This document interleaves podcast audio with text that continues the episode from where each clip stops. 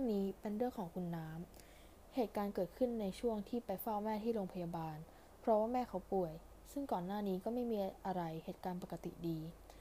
จนกระทั่งมีพยาบาลท่านหนึ่งเสียชีวิตตามที่เป็นข่าวหลังจากวันที่เสียชีวิตได้ สองถึงสาม วันเหตุการณ์แปลกๆก็เกิดขึ้นวันนั้นช่วงเวลาประมาณตีหนึ่งคุณน้ำก็ได้ยินเสียงคลื่นเสียงเหมือนเสียงของรถเข็นพยาบาลเข็นรถไปมาแม่ก็ถามขึ้นว่านั่นเสียงอะไรคุณน้ำก็ตอบไปว่าไม่รู้เหมือนกันลักษณะของเตียงที่โรงพยาบาลจัด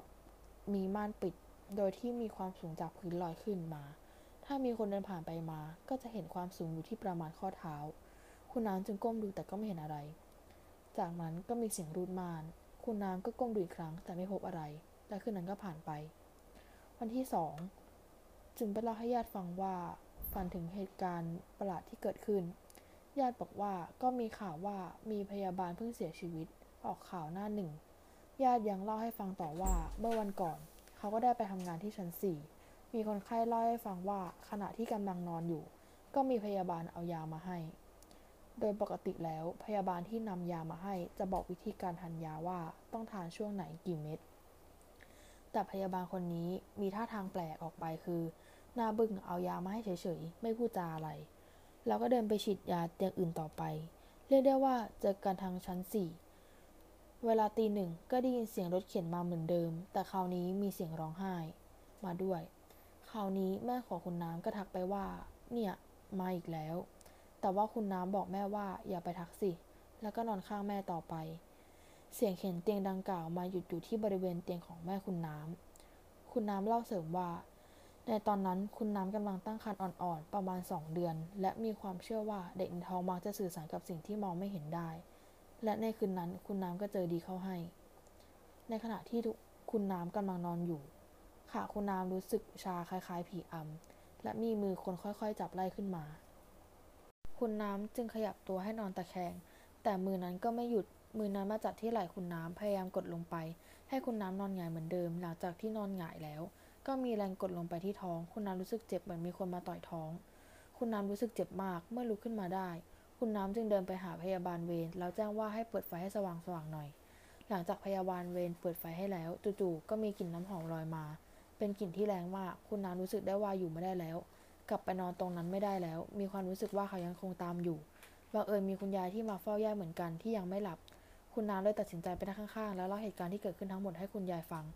ขณะที่เราอยู่นั่นเองก็มีกลิ่นน้ำหอมลอยมาอีกครั้งคุณน้ำถามคุณยายว่าได้กลิ่นน้ำหอมไหมยายคุณยายพยักหน้าตอบรับพร้อมพูดว่า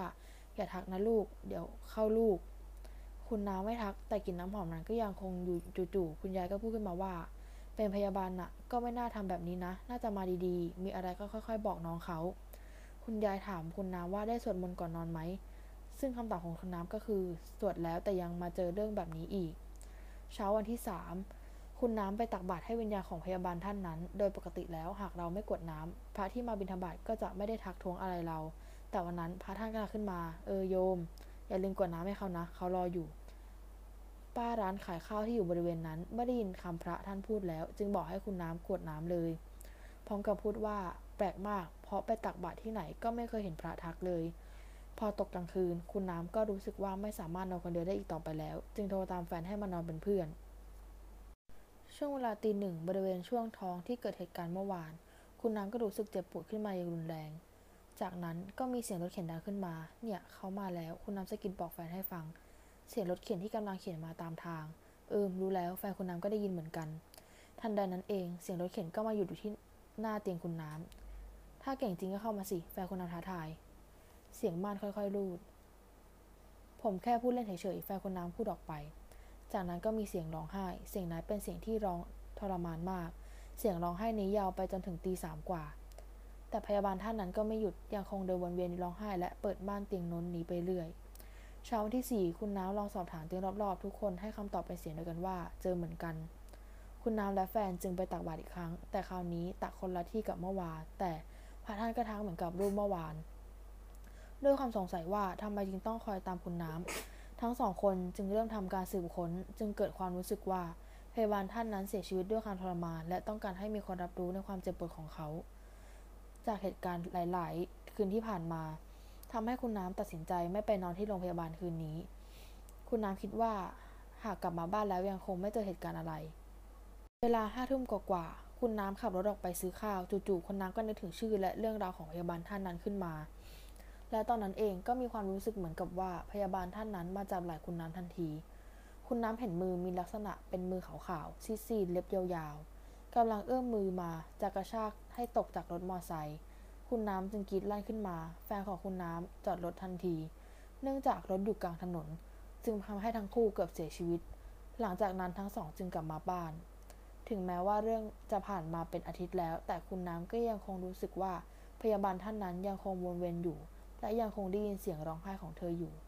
สำหรับเรื่องคุณน้ำก็ได้จบลงแล้วขอบคุณค่ะสวัสดีค่ะ